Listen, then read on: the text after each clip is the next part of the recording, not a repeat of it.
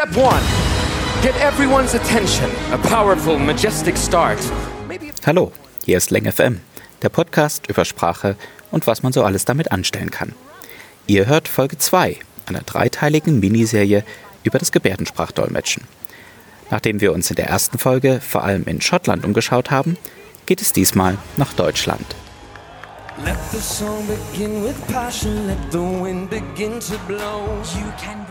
Jetzt weiß ich nicht, wie es euch geht, aber ich bin eigentlich kein großer Fan des Eurovision Song Contest. An den ESC 2016 in Stockholm aber kann ich mich noch ganz gut erinnern. Er war in vielerlei Hinsicht denkwürdig. Mit Heroes hatte Vorjahressieger Måns Zelmerlöw die Großveranstaltung in seine schwedische Heimat geholt, die er zusammen mit Petra Mede auch selbst moderierte. Der Siegertitel der ukrainischen Sängerin Jamala war schon im Vorfeld politisch heftig umstritten. Und das Schlusslicht der Beiträge bildete einmal mehr Deutschland. Ganz vorn dabei allerdings war Deutschland in Sachen Sprache und Inklusion.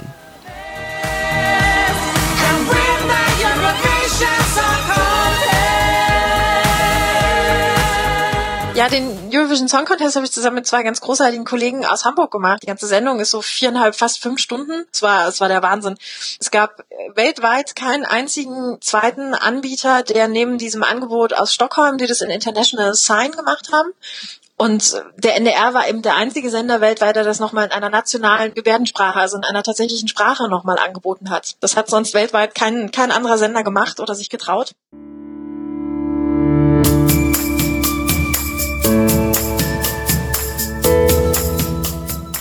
Darf ich vorstellen? Die deutsche Gebärdensprachdolmetscherin Laura Schwengber. In Sachen Gebärdensprache und Musik in Deutschland ist Laura eine echte Koryphäe. Aber fangen wir mal am Anfang an. Laura ist Ossi, so wie ich. Sie kommt aus dem Spreewald. Aus Lübben, um ganz genau zu sein. Bin, ich bin Spreewälderin, ganz ursprünglich und auch, ähm, also so ein Teil meines Herzens hängt da auch immer noch. Also ich habe da immer noch gute Freunde, Oma wohnt da noch und äh, ja, Insofern, der Spreewald ist immer so ein bisschen dabei. Und als echte Spreewälderin hat man halt auch immer so Sachen wie anständiges Mückenspray dabei. Ich komme aus, aus Lübben und äh, wir sind sehr stolz darauf, dass Lübben die Kreisstadt ist und wir haben äh, ja so ein paar ganz nette Sachen für Touris und äh, ja, kann man auf jeden Fall mal, mal hinfahren. Also viele von denen, die irgendwie da noch wohnen, die fahren tatsächlich ganz selten in Urlaub, sondern irgendwie ins nächste Dorf nebenan und nehmen sich da ein Zimmer, weil es einfach so schön ist da. Wenn das Wetter passt, ist es echt großartig. Schönes Fleckchen Erde.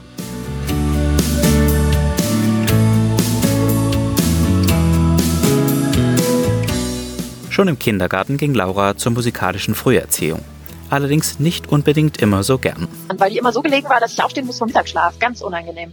Das geht gar nicht. Liebe Musikschullehrer, macht das nicht. Aber Laura hat sich nicht abschrecken lassen und blieb dran. Sie spielte Instrumente. Dann wollte ich unbedingt Saxophon spielen, aber das Saxophon war leider größer als ich, deswegen musste ich Blockflöte spielen. Sie turnte, begann zu tanzen und wollte dann auch noch Gesangsunterricht nehmen. Aber da kam von ihren Eltern der Einspruch. Kind, ich glaube, es reicht. Ich glaube, du singst mal unter der Dusche weiter. Und ich wollte es so unbedingt machen, dass ich gesagt habe, gar kein Problem, dann suche ich mir halt einen Job. Und hatte dann noch einen Termin in der Woche mehr, aber dann konnte ich halt diesen Gesangsunterricht selber bezahlen. Bei so einer musisch geprägten Kindheit würde man einen klar vorgezeichneten Berufsweg erwarten. Zumindest ging es Laura so. Also es war so vorgezeichnet, ne? Also es war nach der Grundschule ganz klar, ich gehe aufs Gymnasium und es war nach dem Gymnasium total klar, ich mache Abitur und es war auch völlig klar, dass Laura studieren geht. Also war aber andersrum auch klar, dass wenn ich in keinem meiner Instrumenten gut bin, dass ich studieren kann, fällt es aus als Beruf. Geht nicht. ne, Beamtentochter, geht nicht. also ja, musste ich mir dann was anderes einfallen lassen quasi und bin dann echt lang gestrauchelt. Es war schon bestimmt ein Jahr, so letzte Jahr Abiturphase, wo ich echt nicht wusste, wohin mit mir danach.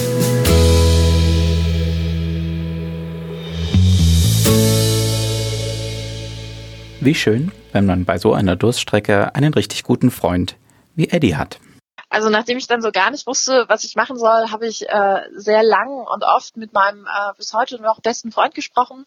Und Eddie ist jetzt seit 15 Jahren ungefähr lebt er taub und blind und ist aber sehend und hörend geboren. Das war ein ganz ein gesundes Kind und ähm, ist ganz normal aufgewachsen und hat durch eine Erbkrankheit seinen ähm, Sehsinn und seinen Hörsinn verloren. Und gerade in der Zeit, in der das akut wurde, haben wir uns kennengelernt. Und ähm, weil das relativ schnell so war, dass es einfach genervt hat, als wir gespielt haben. Wir waren beide irgendwie waren acht und zwölf, also echt Kinder. ähm, haben wir einfach angefangen, uns so Sprachen auszudenken, irgendwelche Zeichen, Symbole für Buchstaben. Also ich habe ihn einmal auf den Kopf, auf den Kopf geklopft, das war der I-Punkt fürs I, einmal Finger auf den Mund war das M, Nase war das N und so Sachen, die man sich einfach leicht merken kann und die irgendwie easy auszuführen sind. Und er war dann derjenige, der gesagt hat, äh, merkst du eigentlich was? Lern doch mal eine richtige Sprache, schlug Eddie vor. Und genau das hat Laura dann auch gemacht. Ich habe quasi ein Au-pair-Jahr in Gehörlosistan gemacht. Richtig. In Berlin war Laura auf der Suche nach Kursen für Gebärdensprache fündig geworden. Aber die über 80 Kilometer von Lübben in die Hauptstadt, die will man ja nicht unbedingt zweimal täglich zurücklegen. Eine Wohnung musste her. Zum Glück wirklich zur richtigen Zeit am richtigen Ort und habe eine Familie gefunden, die taube Eltern hat und hörende Kinder. Und also immer morgens hat mich die Mutter geweckt und hat mir halt in Gebärdensprache erzählt, wann, wo, wie ich die Kinder abholen soll, wer welche Sachen machen muss und wer wohin gebracht werden muss. Und am Anfang war das immer so, Gott, oh Gott, kannst du das aufschreiben? Die war knallhart. Die hat immer gesagt, nein, du bist hier zum Sprachelernen, sag normal. ich erzähle dir das jetzt so lange, bis du das verstanden hast. Und das hat am Anfang echt lang gedauert. Aber die war, die war cool. So, die waren echt auf Zack und ähm, ja, so habe ich halt echt unheimlich schnell gelernt. Das war echt großartig.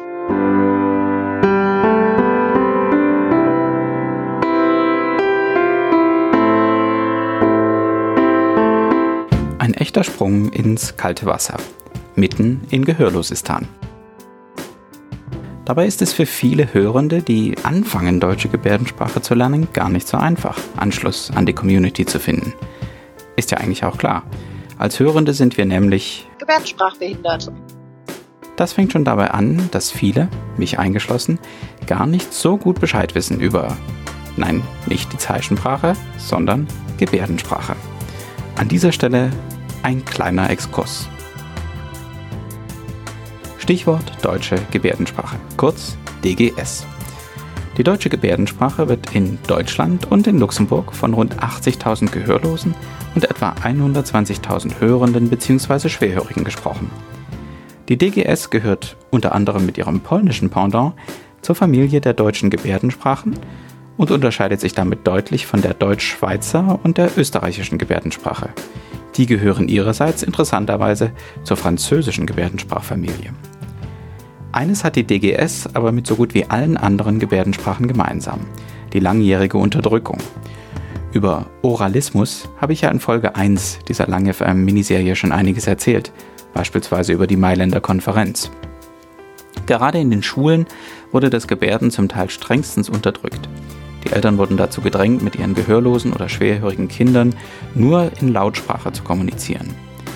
In den letzten Jahrzehnten und Gerade seit dem Behindertengleichstellungsgesetz 2002 hat sich aber in Deutschland schon einiges getan. Zumindest offiziell ist die DGS als eigenständige Sprache anerkannt. Menschen mit Hör- und Sprachbehinderungen haben das Recht, DGS, Gebärden oder sogenannte andere geeignete Kommunikationshilfen zu verwenden. Das passiert dann beispielsweise bei Arztbesuchen.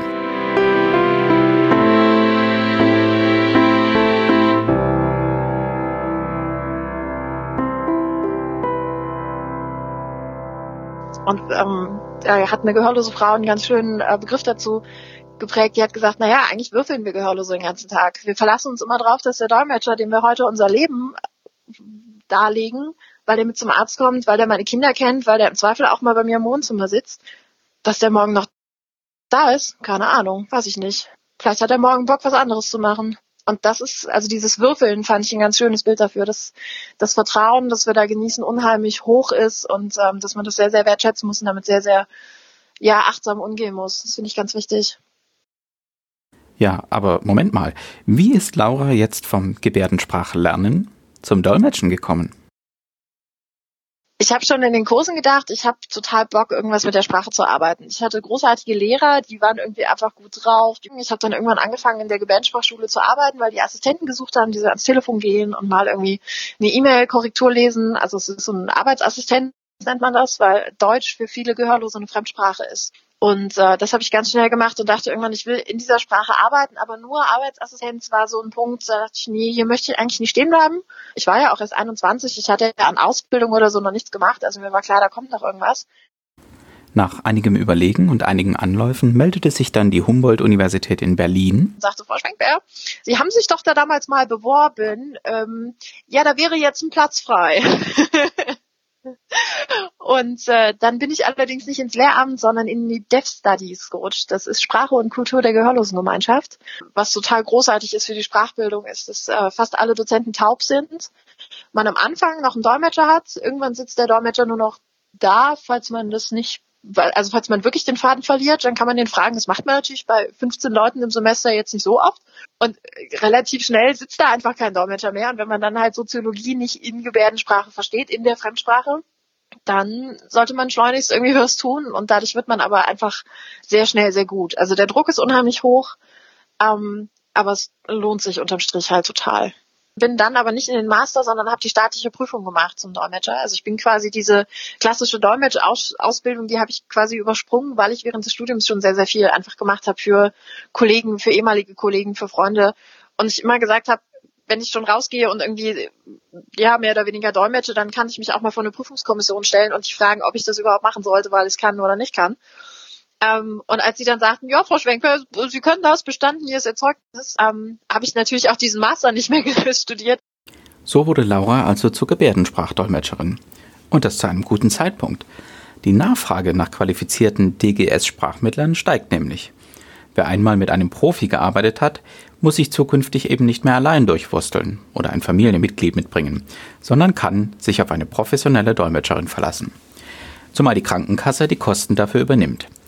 Wer jetzt aber denkt, dass man Gebärdensprachdolmetscher nur in Arztpraxen oder Amtsstuben antrifft, ist auf dem Holzweg. Dadurch, dass wir eben doch alles Generalisten sind und kaum einer von uns sich auf einen wirklich speziellen Bereich ähm, spezialisiert, sondern ich morgens bei einer Teamsitzung sitze in einer Firma, die technische Bohrer herstellt und am nächsten Tag ähm, beim Arzt sitze, da geht es irgendwie vielleicht um eine Krebsdiagnose und am übernächsten Tag dolmetsche ich Biounterricht im Abitur. Also es ist total unterschiedlich. Also nicht immer, aber habe ich so das Gefühl, mit mehr Kollegen werden auch, wird die Auftragsvielfalt und auch die Auftragsdichte wesentlich höher. Und natürlich dadurch, dass es mittlerweile Institutionen gibt, die sagen, wir machen eine öffentliche Veranstaltung, selbstverständlich muss sie so barrierefrei wie möglich sein. Und egal, ob sich da jetzt ein, also es muss sich keiner anmelden. Warum sollen sich die Gehörlosen anmelden? Das wäre eine Diskriminierung. Das machen wir nicht. Dolmetscher sind da. Und wenn kein Gehörloser da ist, wir haben Dolmetscher und dann ist okay. So. Das heißt natürlich auf der einen Seite, es werden in Einsätzen Kräfte gebunden, die, wo eigentlich in dem Moment akut kein Gehörloser ist. Auf der anderen Seite ist es für die Öffentlichkeitsarbeit natürlich bombastisch, wenn einfach Dolmetscher da sind. Also allein für den Beruf ist das natürlich toll und ähm, gibt uns natürlich auch die Möglichkeit in Einsätzen, wo jetzt mal doch kein Gehörloser ist, wo wir dann natürlich dann trotzdem dolmetschen. Klar, wir werden bezahlt fürs Arbeiten, also machen wir es dann auch. Ähm, haben wir aber natürlich in den Pausen, wo dann eben kein Gehörloser da ist, der die klassische Mittagspause nutzen möchte, um mit Hörenden zu kommunizieren, was sie natürlich auch möchten, haben wir dann eben Zeit, ähm, einfach die klassischen Fragen zu beantworten. Ist Gebärdensprache eigentlich international? Wo studiert man das? Wie macht man das? Mensch, meine Tochter oder ich selber oder hm? Das ist großartig. Also ab und zu so ein Einsatz ist echt, ich feiere die sehr.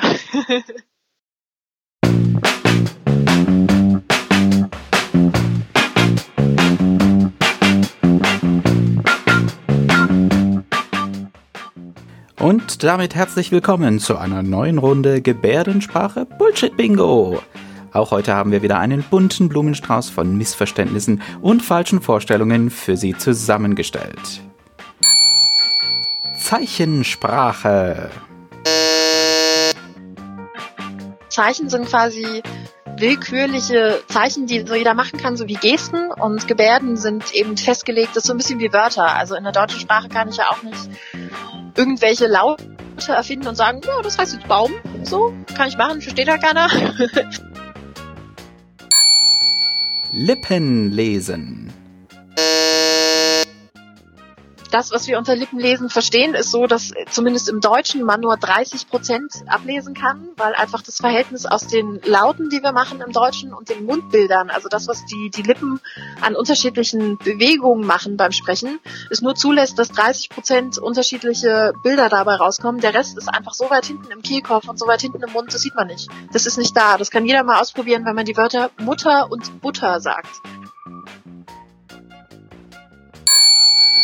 Toll, da können Sie ja international mit allen Gebärdensprache sprechen. Es gibt nicht die eine internationale Gebärdensprache. Irgendwie auch logisch, denn warum sollte es anders sein als bei den gesprochenen Sprachen? Was es allerdings sehr wohl gibt, ist International Sign. Das ist quasi eine Form, die sich mehr auf so bildhafte Elemente der Gebärdensprache bezieht. Also jeder hat vielleicht so ein Bild im Kopf von so zwei Händen am Lenkrad oder so zwei Händen, die so ein Spitzdach bieten, wie, wie, wie Haus. Das sind so im Deutschen 30 Prozent. Und es gibt halt einige Gebärden, die so weltweit, auf die man sich so geeinigt hat und wo man so ähnliche Bilder draus bauen kann, sodass sie eben weltweit verstanden werden. Ich glaube, ganz oft kommt es sehr viel mehr auf das an, was so zwischen den Ohren passiert, als was vorne rauskommt. Spannend ist aber auch das, was in die Ohren reinkommt. Musik zum Beispiel. Haben Gehörlose eigentlich was von Musik? Es gab irgendwann ein Seminar an der Uni, das hieß Alternative Formen der Gebärdensprachverwendung. Und eine oder zwei Wochen davon haben wir uns damit beschäftigt, wie man Musik gebärden kann. Und jeder von uns sollte mal so ein Lied gebärden. Äh, und ich fand alles doof. Laura war einfach sehr schlecht drauf. Und dann war ich dran und musste mein Lied vorstellen, und zwar Tim Bensko, nur noch kurz die Welt retten. Muss nur noch kurz die Welt retten. Danach flieg ich zu dir da dachte ich, wenn ich jetzt irgendwen retten muss, der ist leider verloren, es tut mir leid. Und dann habe ich dieses blöde Lied gemacht und war froh, als ich fertig war, habe noch alle angeblufft, so wie, ihr filmt das, alle haben irgendwie gefilmt und fanden es total toll und ach, was für ein schönes Projekt und ich war so, boah, geht gar nicht. Woche vorher fand ich es noch großartig, an dem Tag war einfach, ging nicht. Und eine Woche später ruft mich meine Kommilitonin an und sagt, du Laura, ich habe mal deine Adresse weitergegeben. Äh, was? Ja, äh, okay. Und dann kriegte ich eine Facebook-Nachricht. eine Facebook-Nachricht von einer Volontärin vom NDR, die sagte, hallo, ich bin hier NDR, tralala. Und ich las es und dachte, hm, bestimmt schreibt der Norddeutsche Rundfunk seine Leute per Facebook an. Das glaubst du selber nicht. Und habe dann weitergelesen. und dann waren die für den Tag der Gehörlosen, das ist immer am, am letzten Wochenende äh, im, im September, haben die jemanden gesucht, der Musik in Gebärdensprache übersetzt. Und meine Kommilitonin hatte mich empfohlen, weil sie Tim Bensko so toll fand von mir. Ich dachte bis zum Schluss, das funktioniert nicht. Aber ey, wir machen das mal. Das ist Fernsehen, das ist spannend, das ist cool, so eine Chance kommt nie wieder. Und innerhalb von einer Woche oder so hatten wir die ersten 100.000 Klicks bei YouTube. Und ich war völlig so, was? Moment, ah, das kann schiefgehen. Oh, äh, ja, äh, verstehe ich hatte das komplett unterschätzt, was für eine Reichweite einfach mal der Norddeutsche Rundfunk hat und dann natürlich die ARD und so weiter. Und ähm, ich wurde komplett überfahren. Das war der Anfang von etwas ganz Großem. Inzwischen hat Laura mit dem Norddeutschen Rundfunk über 80 Videos produziert, in denen sie Musik nach Gehörlosistan bringt. Ein-, zweimal im Jahr werden neue Clips gedreht. Laura bekommt vorher die Texte, kann sich damit intensiv vorbereiten und der NDR kümmert sich inzwischen darum, dass auch die Plattenfirmen mitspielen. Schaut euch die Videos einfach mal an. Links findet ihr in den Show Notes für diese Podcast-Folge auf www.langfm.audio. Aber zurück zum NDR. Und zur Musik. NDR? Musik? Eurovision Song Contest. Also NDR ist ja der, der zuständige Sender auch für den Eurovision Song Contest äh, für Deutschland und ja, sind auf mich zugekommen und haben gesagt, Mensch, Laura, du bist unsere Frau für die Musik. Mach mal. Hast du da Zeit? Wenn du keine hast, dann nimm dir mal welche.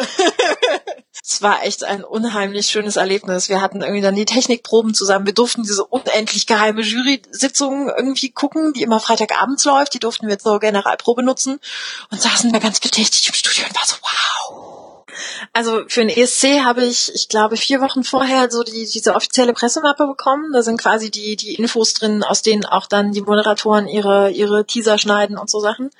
Und alle Liedtexte, ähm, wenn sie nicht schon auf Englisch sind, dann auf Englisch übersetzt und ähm, eben aber auch in der Originalsprache, so dass man also auch eine Vergleichsmöglichkeit hat. Also zum Beispiel die die Sachen, die auf Französisch waren. Ich hatte Französisch in der Schule, das ging dann ganz gut irgendwie, dass ich dann zumindest aus dem Hören auch wirklich noch mich orientieren konnte. Es gab andere Songs da. Pff, keine Ahnung, was die gerade singen. Ich, ich sage das, was hier im Text steht. Ich hoffe, ihr haltet euch an euren Text, weil sonst erzähle ich jetzt gerade was anderes als ihr. Das wäre schlecht.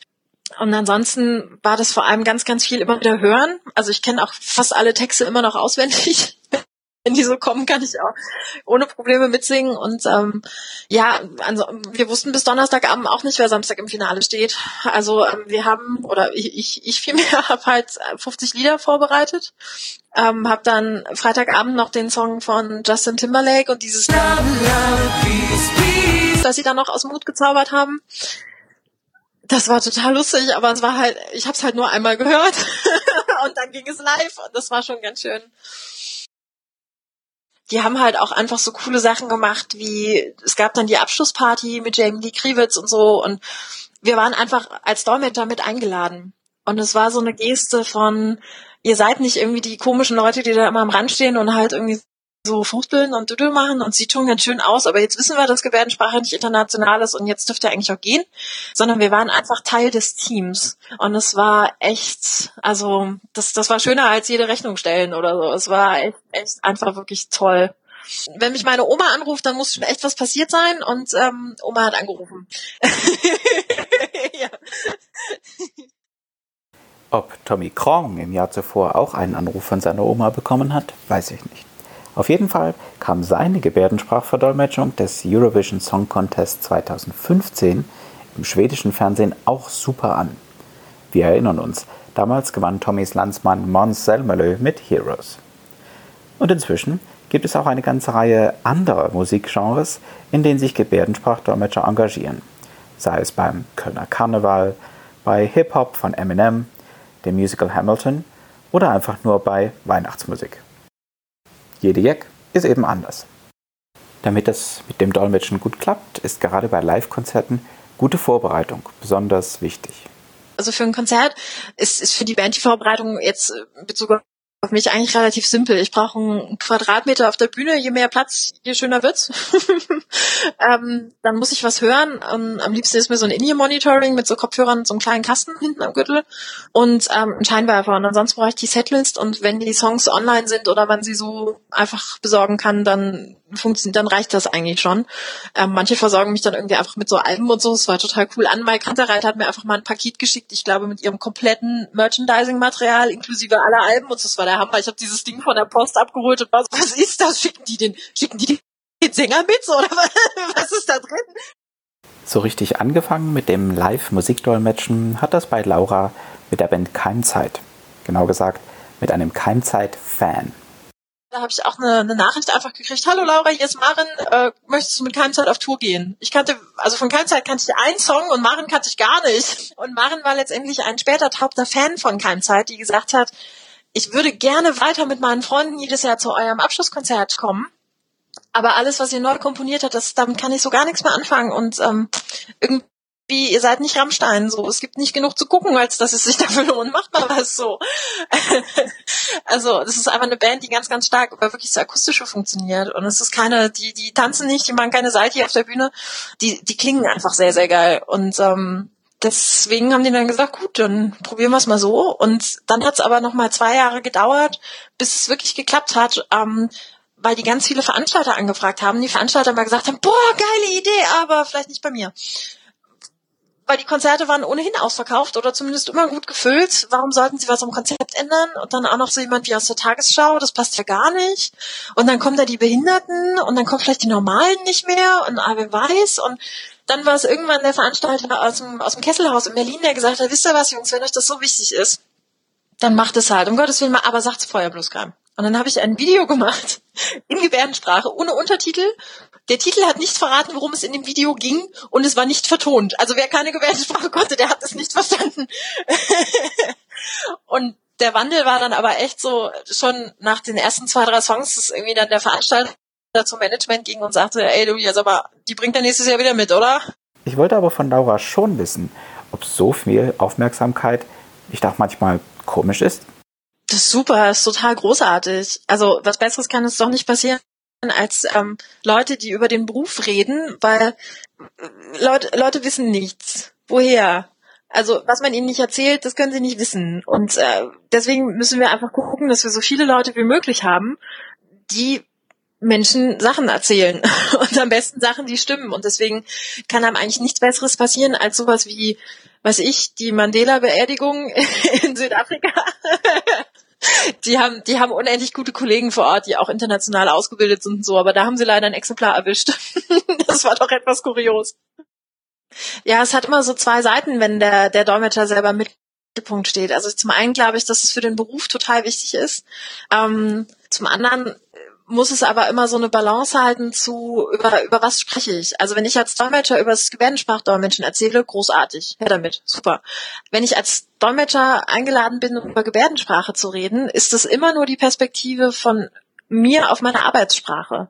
Aber dann ist es nie die Perspektive von mir auf meine Kultur, auf meine Muttersprache, auf meine, ja, auf, auf meine Sicht auf die Gebärdensprache. Und ich glaube, dass wir in dieser ganzen Debatte um Gebärdensprachen nicht vergessen dürfen, dass es da Experten gibt, die das einfach schon ein bisschen länger machen als wir und die einfach un un unheimlich gut Bescheid wissen. Und klar ist es auch für einen Veranstalter, ja, es, es, kostet Geld, einen Dolmetscher zu beauftragen, den ich brauche, damit ich mit einem gehörlosen ähm, Gast auf dem Podium diskutieren kann. Na klar, und ich muss auch erstmal einen Dolmetscher finden und der Aufwand ist höher, aber ich glaube letztendlich, dass der Output wesentlich beeindruckender ist, wenn da ein Gehörloser sitzt und einfach die Hände hebt und was erzählt, als wenn da ein Dolmetscher sitzt und sagt, oh ja, ja, wir gestikulieren auch viel, aber es ist dann doch was anderes.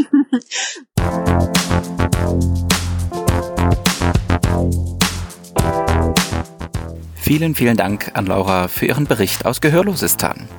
Ich hoffe, euch hat das Zuhören bei dieser zweiten Folge meiner Miniserie übers Gebärdensprachdolmetschen genauso viel Spaß gemacht wie mir die Produktion. Ich habe jedenfalls unheimlich viel gelernt, auch über Inklusion. Und ich glaube, das ist so der, der Spirit von, von Inklusion, den wir gerade haben, den ich total schön finde, dass es halt nicht mehr so ein, es muss alles irgendwie ein gefördertes Projekt und man muss einen, einen Förderantrag stellen für die armen Behinderten, sondern, ey, das ist cool, lass das mal machen. Das ist echt, da müssen wir hin. Inklusion muss, ey, das ist cool, lass das mal machen sein. Dem gibt es nichts hinzuzufügen. Wir hören uns dann beim nächsten Mal. Ich spreche mit Stéphane Barrère, einem Gebärdensprachdolmetscher aus Frankreich. A bientôt!